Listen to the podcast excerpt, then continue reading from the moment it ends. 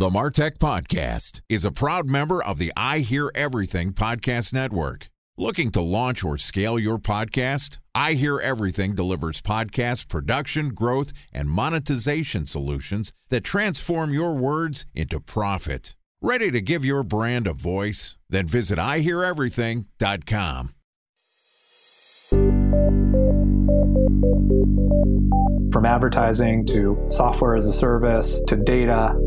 Across all of our programs and clients, we've seen a 55 to 65% open rate. Getting brands authentically integrated into content performs better than TV advertising.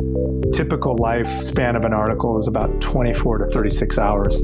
If we're reaching out to the right person with the right message and a clear call to action, then it's just a matter of timing. Welcome to the Martech Podcast, a Ben J. Shap LLC production. In this podcast, you'll hear the stories of world class marketers that use technology to drive business results and achieve career success. We'll unearth the real world experiences of some of the brightest minds in the marketing and technology space so you can learn the tools, tips, and tricks they've learned along the way. Now, here's the host of the Martech Podcast, Benjamin Shapiro.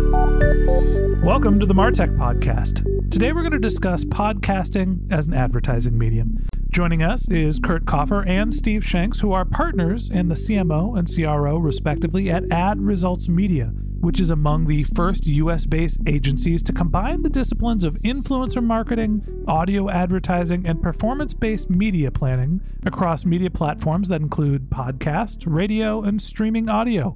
With more than 25 years of experience executing successful audio campaigns for a wide variety of companies, Ad Results Media is a leading purchaser of audio influencer ads globally, connecting brands with the world's most high profile news, sports, and entertainment creators.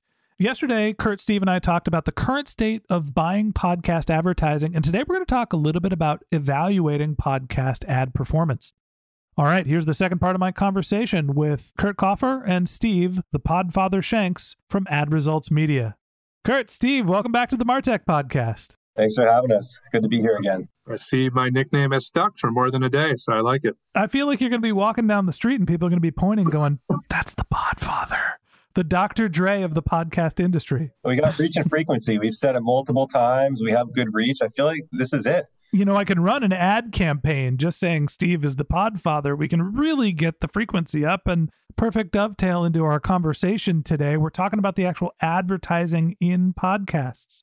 The way that I talk about podcast advertising to the people that I'm trying to sell my media to is look, you can go to the scaled podcasts, the Joe Rogan and The Ringer and Serial, and all those shows have incredible reach, millions of people listening to them. And you're going to get them to talk about your podcast next Tuesday, and you're going to get a million people to hear you, and they're going to hear you once. And some low hanging fruit is going to come back and buy some stuff from you. But when you're trying to sell something that's a little bit more niche, like a B2B SaaS product, you have to think about a smaller audience and be much more targeted. So you should buy media from us because we talk to professional marketers. Steve, tell everybody how full of shit I am. everybody has to have a different sales pitch. So I like that. Although there's some parts that I would disagree with, but when we approach it for each individual clients, we take a look at all of those factors and make a determination of what truly makes sense based on their budgets, what their overall goals are, because I do agree with some aspects of advertisers. It doesn't make sense to jump on a Joe Rogan out of the gate, or it doesn't make sense to jump on some of these larger podcasts. And it makes sense to go after more niche podcasts where it has the subject matter expert or something where you can associate with that individual product and or service. So all of those things come into play. There are so many other variables. Like for us, we care about if a host has actually used a product and if they can speak to it. That's actually sometimes one of our top criteria. Number two, we do want to know what a pricing model looks like because no matter what, every podcast has value to it. And depending on what that pricing looks like, it can make some more or less attractive. And number three, scale does come into play. So for some of our clients, they don't even want to look at podcasts that they don't feel like they can get that much of a pulse out of, or they ask, is the juice worth the squeeze? And sometimes it isn't out of the smaller podcast where there are so many large podcasts at scale that we can gain value. So I, I think there's a right approach for everybody, and it's not always the same approach. I appreciate you calling me out on my BS. And hey, look, it's a sales pitch on some level, but I do believe that when you are a, let's call it a growth stage business, and your testing campaign is a couple of thousand bucks to start to figure out if a medium is working for you, when you spread the peanut butter really thin, sometimes it's hard to see if it's covering the bread. And when you have a large podcast that you're getting small amounts of frequency over a wide variety of people, as opposed to a smaller podcast where you get a higher frequency, it becomes easier to measure whether you're driving conversions. Now, there's a devil in the detail here. How much frequency do you need? What are the different ad spots that matter? Integrating ads, dynamic insertion? Should you be in the ads that are publishing today or the back catalog? Help me think about some of the variables and how much of that stuff matters, or is it just a download is a download and that's all that matters? No, you're right. All that stuff goes into how we create our secret sauce, but I will go through some of the variables to make sure to call out to all of your audience of what we really look at and truly how we understand the space. So Downloads is definitely something that matters because we want to know how many people are listening and what that looks like overall. Well, hang on a second, but a download's not a person, that's a file on a computer. Exactly. So we know from the downloads and what the results ultimately look like, probably how many listeners someone truly has and how engaged those listeners truly are. I'm going to make you spill the secret sauce here. it's not a multiplier, I guess it's a divider. When you take the number of downloads that a show gets, how much do you divide it by to figure out how many people are listening? I say it's three. There's not necessarily a straight answer to that because the first question I would have to ask to get to understand even my next layer of determination of how I want to break that down is are they IABV1 compliant? Are they IABV2 compliant? Or are they not compliant at all? Because depending on understanding how they're differentiating those downloads, then we can understand what our true starting point is. So once we know what that starting point is, then we can start dipping into what we believe that overall looks like. All right. So assuming that we have the most strict standard of IAB compliance, we're counting downloads the way that the industry standards are set. How do you think about figuring out the difference between a download and a listener? So we have to make assumptions, of course. I'm going to put you on the spot here a little bit, but not 100% on an industry average. The average podcast? Mine is a guess, but I would guess around 80 to 85%. 80 to 85% of downloads are actual listeners. Correct. Holy crap, that's way more than I ever thought it was going to be. If it's IABV2 compliant, about 80 to 85% are actual listeners. And then from what's listening to your ads, anywhere from 75 to 95% are probably listening to your ads. So, depending on where your ads are located, how they're done, if they're host read, not host read, DI, how many are back to back, all of those things, that's where those factors and variables start adding into this whole thing. All right, Kurt, I'm going to kick this over to you this time. All right. So 80% of the downloads are actually listeners. How much frequency do you need to make an impact when you're selling advertising to media buyers? How many times should they try to reach one listener? I think to Steve's point, some of this is variable depending on the type of ad buy it is, right? Whether it's a live sort of baked in ad versus a produced ad that's dynamically inserted. But I would venture to say that if we're going to be running a test, and Steve, you can correct me if I'm wrong, we at least want three buys, right? Three spots to run before we say, hey, this is trending well, this is not trending well, we need to make some changes here. So I would say a frequency of three or above. But there are instances if you have sort of a home run hitter like Joe Rogan or Dax Shepard or some of the other personalities that we work with, we'll see immediate results. I mean, they do the endorsement and we'll see a deluge of orders or conversions coming in within the first 24 hours. So it's somewhat variable, again, based on what you're buying. But a best practice, I would say, is at least two to three episodes. I would never evaluate whether or not your ad buy on a certain podcast works or doesn't work based on one ad spot. You need more than that. And I would space it out at a specific flight. I wouldn't necessarily do it back to back to back I'd space it over a certain amount of time so that you're ensuring that you're getting that unique listener on a repeat listen going forward. One other thing to add to that is it also depends. So most podcasts are weekly or bi-weekly. You don't get a lot of daily podcasts, I've heard. So yeah, so as you're starting to add more daily podcasts, some of the frequency starts to change a little bit. So it really depends on the dynamic. So like for a daily podcast, you might want to double or triple the frequency that we would recommend on an overall standpoint. Whereas a Kurt speaks to what we truly think of in the space of like two to three spots is what we truly need to really understand if a podcast, a weekly podcast is working.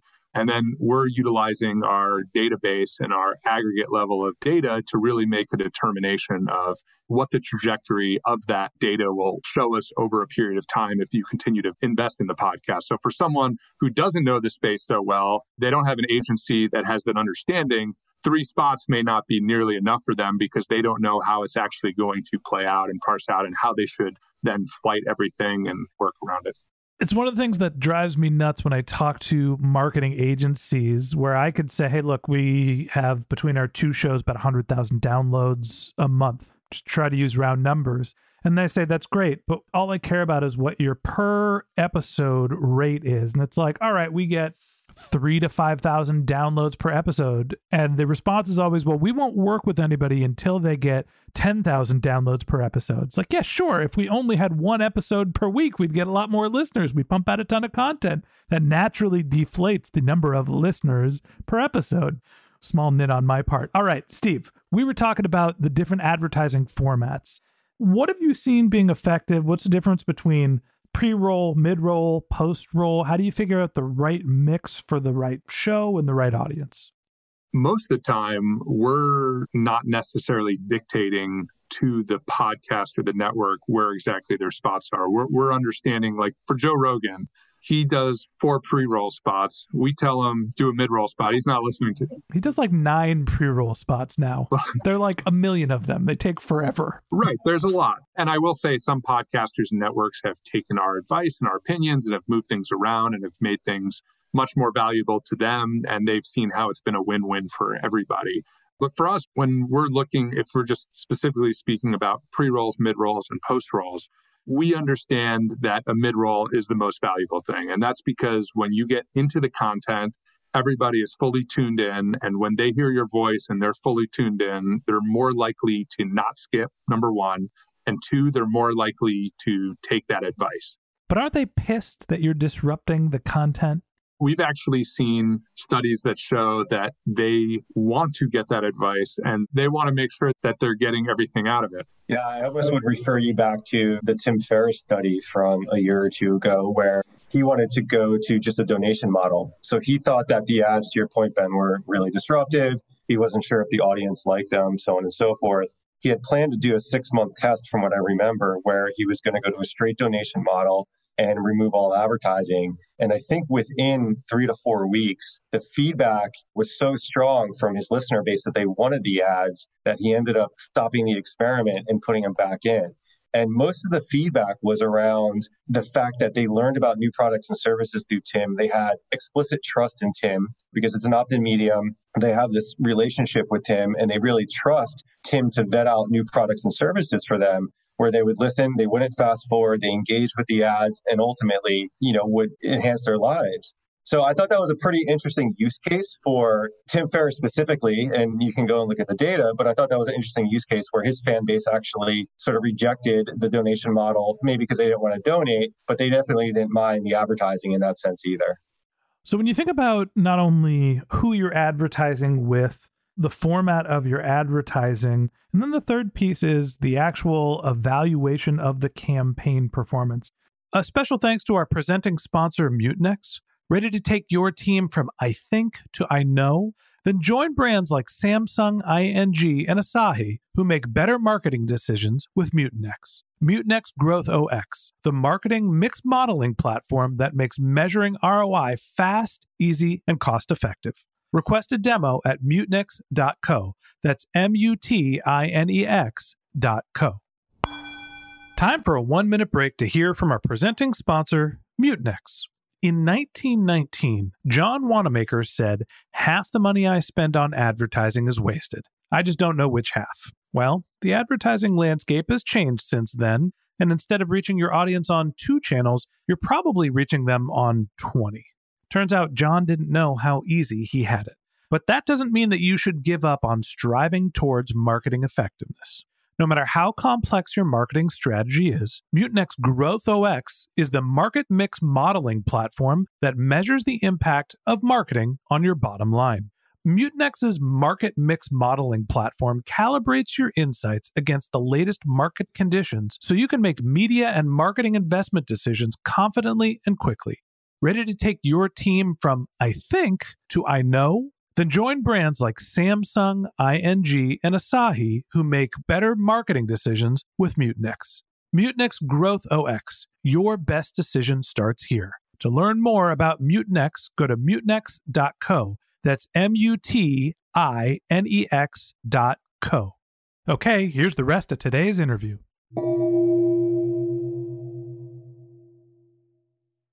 Yesterday you mentioned there's Podsights, Chartable, a third provider. I don't remember what their name was. There's a couple of podcast advertising and analytics platforms. Are people really relying on those platforms to understand how their campaigns performed? Or are they looking at different types of metrics to actually evaluate what drives business results? We just keep referring to it as data triangulation. So we want as many data points as possible. The data points do come from promo codes, URLs, post checkout surveys, pixels. All of those things help us. We, as an agency, will pull all that together into a dashboard and pipe in other sources as well to show every one of our individual clients how their ads are performing at an individual show basis, from an aggregate basis, and we can slice and dice the data in a ton of different manners. So really, we pull all those things together. We help determine and we're able to build decision trees on how we continue to optimize the campaign, scale the campaign, and rely on that data to show how we're going to build the overall marketing channel. And it's been very effective to this point. And I believe as we continue to add more data points in there, whether it's through more pixel tracking or whatever else eventually evolves, then we'll be able to continue to optimize and scale those campaigns. I would just like to add to that. So we also layer in an evaluation and critique of the creative. Creative is incredibly important when we're evaluating or correlating performance to the buys. So if we're looking at an endorsed ad, we go through a pretty rigorous evaluation of what was the quality of the host endorsement? How was the call to action? What was the quality of their delivery? The spot length relative to what we bought? Was there a music bed or no music bed? Was it branded or was it not branded? And we go through a very detailed series of points. So we have a team at Ad Results specifically of 17 people who go and evaluate all these endorsements, right? And we can really fine tune and we create a specific grade relative to each ad. And we can really fine tune how did the grade pan out for that one specific spot? And then we can sort of triangulate that back to the actual ad performance also. So it's another data input for us to say, okay, we obviously see the lagging indicator of conversions, but is there another qualitative aspect to that ad or to that purchase that may be impacting performance positively or negatively? And how do we understand trends relative to, hey, Joe Rogan crushes it, right? What about his delivery? What about his endorsement really works for him? Is it his audience? Is it something within the creative itself? And then if you're going to the produce side, it's the same thing. We really look for the quality of production and how well is that ad integrated into the context of the show? And does it feel like it's a natural transition? Is it organic? Does it sort of feel like it's baked in, even though it's not? And if you look at Anna Faris, she's always done a great job of taking a produced ad that is dynamically inserted and making it feel like it was naturally transitioned in and it's almost a part of the fabric of the show. The other thing we also look at is brand safety. So before we actually do the buys, we look to make sure that the brand is appropriate and aligned well with the actual show. So we have a pretty rigorous structure of how we go through and evaluate each show and then we make sure that we work with our clients to say, hey, this may or not be appropriate for you. Here's the flag. Let's discuss it before we even go into the buy. So there's a lot of sort of pre inputs that we put in place to make sure that as we're doing the media planning and we're doing the creative development, we're doing all those things to make sure that the performance is as positive as possible, in addition to making sure that we're purchasing the right shows and measuring them and tracking them properly.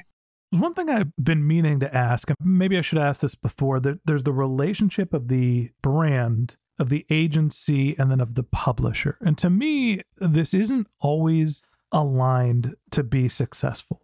Often you'll have an agency that wants to sell media on a CPM model when the publisher, I'll use me as an example, I don't want to sell on a CPM model. We don't have enough inventory to be able to do that. So we create value added services, advertorial content, data, retargeting, all the other stuff that we do to try to drive our listeners to the brand's front door it feels like there's a little bit of a dance between agencies want to sell large shows with lots of inventories at CPMs that are relatively high so they can take a percentage of the CPMs and for smaller shows that makes it very difficult for them to make enough money to support the content production. Talk to me about your thoughts about the advertiser publisher ad buyer dance this played into why we were able to get such a good start with so many podcasters because that exact example was something we knew that every holding company or every holdco and every agency out there would be thinking about and understand that pricing model and how it works out where we were buying podcasts on behalf of our clients for $25 $50 $75 it didn't make a difference. We wanted to do what made the most sense for our individual advertisers. So for us this example doesn't necessarily fall into place because what we're always doing is trying to identify the tail and understanding that podcasters are going to grow over time and making sure that we're making the right investments with those podcasters. However, to your point, like with holdcos, like I can't see them bringing someone to you on an individual basis, maybe on a programmatic way or maybe some other form or fashion, like within a larger plan but yeah, I do agree that that is a big issue with a lot of the smaller and even medium sized podcasts. You'd be surprised that a lot of those medium sized podcasts have the same issues. And it's our job as an agency to make sure that we're bringing that connectivity again from the brands to the podcast and what makes the most sense and presenting it in a fashion to do what's best on behalf of them. Yeah, I'm trying to do the math in my head. You know, 100,000 downloads a month at a $50 CPM. I'm pretty sure that's five grand. So you're going to drive $5,000 of revenue to create a podcast that reaches, in theory, 85,000 people. To me, that balance feels very off, weighted towards the media buyer and the agency and less for the actual content creator. When you get down to niche audiences like mine, I'm not creating a podcast for $60,000 of revenue a year. I live in the suburbs of San Francisco. That math doesn't work. Have you seen other podcasters outside of yours truly start to try to break away from that model and have they been successful?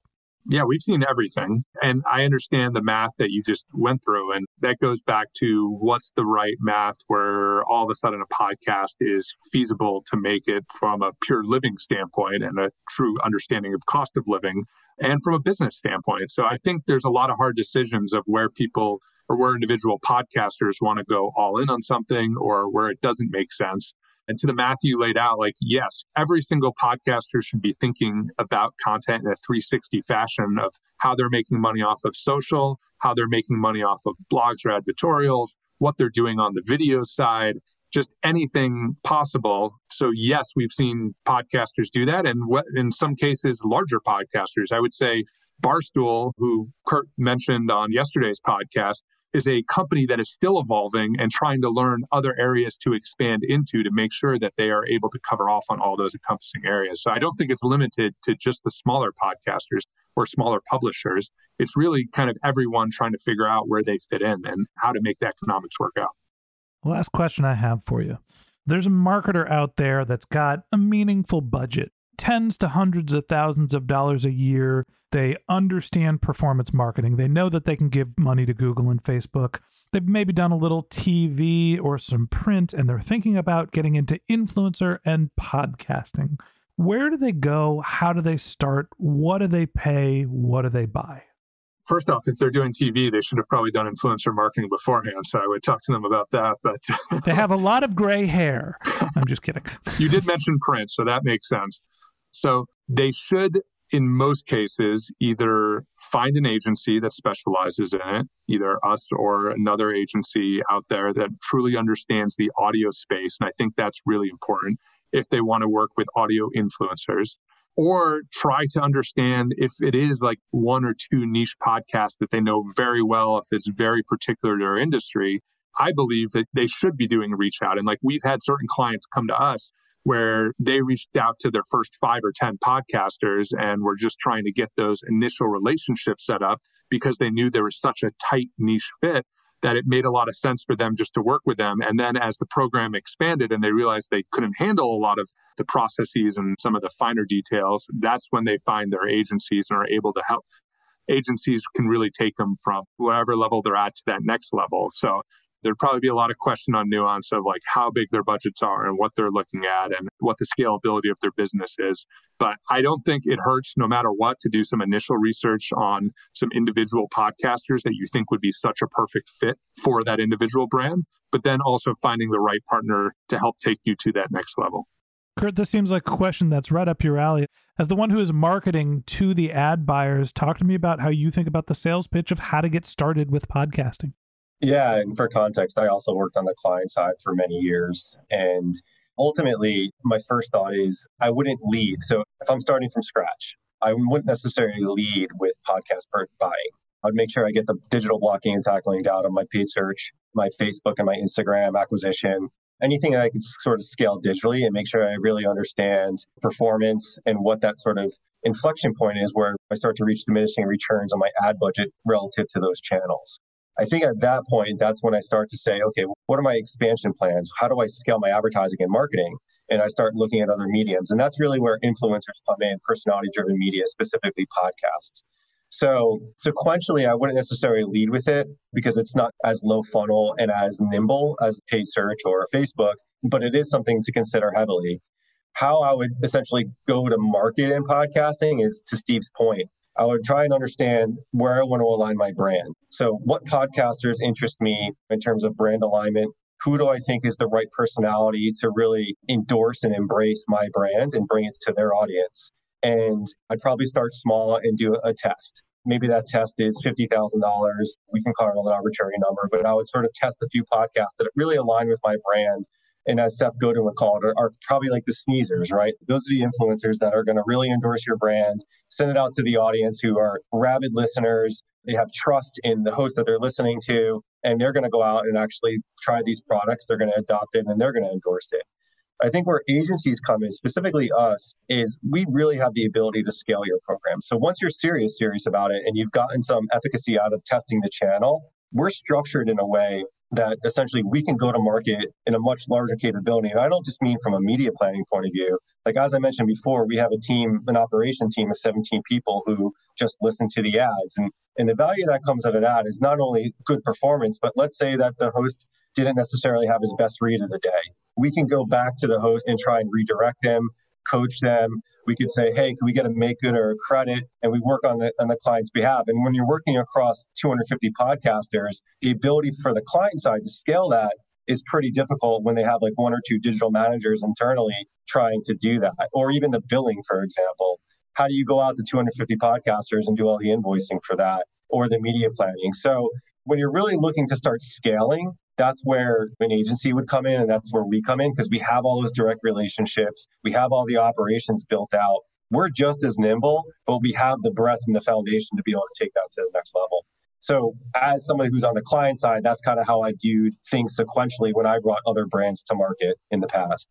What I'm hearing is podcasting is influencer marketing. You go and you figure out who are the people that are the most directly related to your brand, and you build a relationship with the actual people. You manage it yourself. You get them to know the brand, to love it, and to figure out what is going to work. And sometimes this is an iterative process. Sometimes it requires testing, and you got to put your money where your mouth is. You have to start to actually think about scale. And once you've figured out what's working, then you bring in the hired guns, and then you start to think about scaling.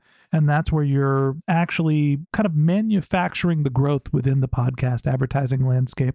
Absolutely we make sure that that relationship is developed from the beginning. So we'll onboard the client with the host. So if let's say we were working with you and you are endorsing ZipRecruiter, we'd make sure that relationship you were talking to them, they were talking to you. If it was a product based relationship, we'd make sure we were seeding you the product and using the product and then coaching you through the benefits of it. And then that relationship isn't necessarily just sort of one touch point. It's evolving over time and we make sure that that is continuous. So to your point, it's very much influencer advertising, just in a different form. And now it's actually becoming very much like integrated with all the other forms of influencers as podcasting is becoming the sort of lead. And then everything's branching out from there versus it being like a YouTube star who's then coming back into podcasting. Yeah, last note on that.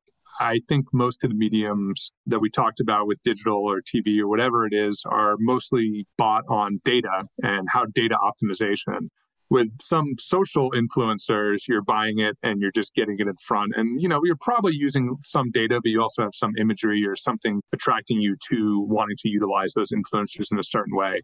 What's really unique about in that audio space is because of that storytelling, it truly does come down to data and relationships. And we're that connective tissue that helps those clients scale in both of those areas.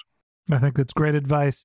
Kurt, Steve, I appreciate you guys gracing us with your presence. We've got the Podfather. Kurt, should we go with consigliere of the podcast landscape? Oh, I love it. Yeah. All right. Hey, we're going to have to do a sequel someday, too. Maybe not the third one, Godfather, it didn't work, but we'd love to have you back on the show some other time.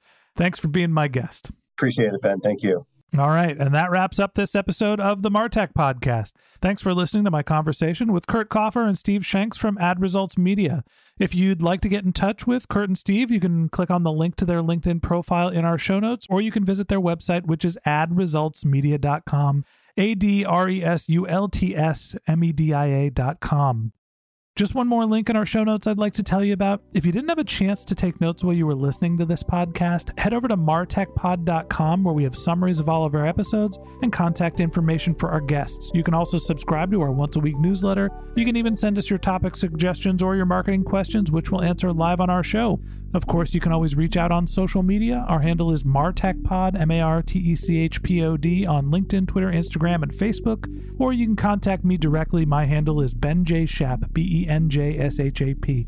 And if you haven't subscribed yet and you want a daily stream of marketing and technology knowledge in your podcast feed, we're going to publish an episode every day this year. So hit the subscribe button in your podcast app, and we'll be back in your feed tomorrow morning. All right, that's it for today. But until next time, my advice is to just focus on keeping your customers happy.